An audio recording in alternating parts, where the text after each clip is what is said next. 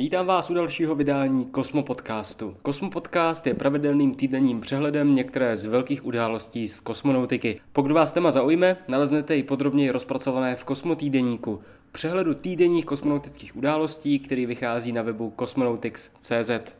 Již ve čtvrtek nás čeká jeden z vrcholů letošního kosmonautického roku. K Marsu se řítí americké vozítko Perseverance, jehož nabitý vědecký program a úkoly z něj dělají jednu z nejkomplexnějších kosmických automatických misí vůbec.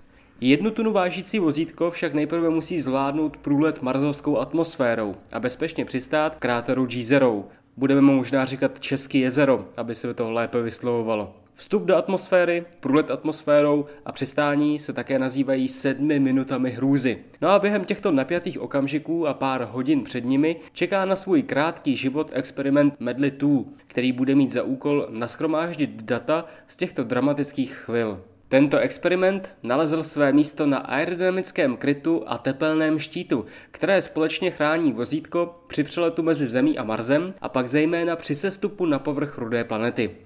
Ačkoliv Medley 2 není aktivní součástí přistávací sekvence a nepodílí se tak na případném úspěchu či neúspěchu přistání, data z tohoto přístroje mají zlepšit naši informovanost o podmínkách, které během sestupu panují a tak zlepšit přistávací sekvence příštích misí, a to ať už jde o příští robotické či mise s lidmi na palubě.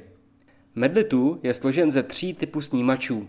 Obsahuje termočlánky, snímače tepelného toku a snímače tlaku. Tyto snímače se postarají o záznam extrémních hodnot, které budou během sestupu obklopovat Perseverance. Přístroj se dále skládá z elektroniky a celkem 28 senzorů uspořádaných napříč tepelným štítem a krytem vozítka.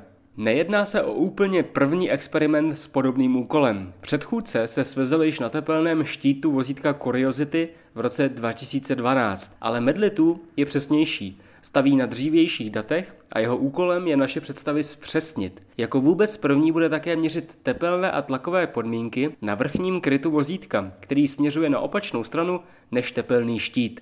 Zde bude měřit rychlost a proudění větru. A co přesně čeká medlitů v den přistání? Systémy se aktivují zhruba 5 hodin před vstupem do atmosféry Marsu, aby se všechny součásti systému stačily dostat do provozních teplot a byly připraveny sbírat přesná data. Během těchto závěrečných pěti hodin přeletu k Marsu budou senzory sbírat data a aktivně je posílat na Zemi každých 45 minut, aby bylo možné průběžně potvrzovat správnou funkci celého experimentu. Asi 10 minut před vstupem do atmosféry začne medlitu nepřetržitý sběr dat ze všech senzorů, část se bude vysílat přímo na Zemi, část se bude ukládat do paměti samotného vozítka. Data by měla ukazovat postupný nárůst teploty a tlaku při vstupu do atmosféry. Teploty i tlak budou narůstat až do maximálního takzvaného špičkového bodu ohřevu, kdy dojde k výraznému zpomalení a závěrečné fázi sestupu.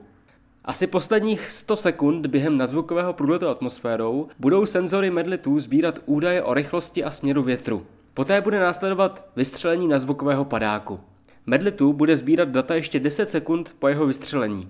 Za dalších 10 sekund dojde k oddělení tepelného štítu, čímž tento experiment přijde o své srdce a mozek, tedy komunikační, napájecí a vysílací hardware.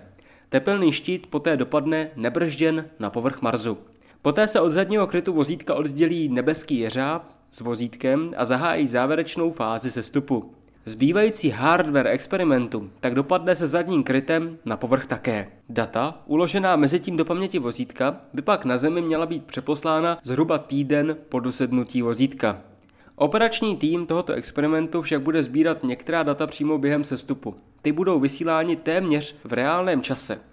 Pokud se zachovají jen tato data, budou stačit k základnímu vyhodnocení veličin, které byly naměřeny během sestupu. Děkuji, že jste poslouchali již 21. Kosmon Podcast. Pokud byste chtěli více informací o probíraném tématu, podívejte se na web Cosmonautics, kde se dočtete i mnoho dalších informací o dění kosmonautice.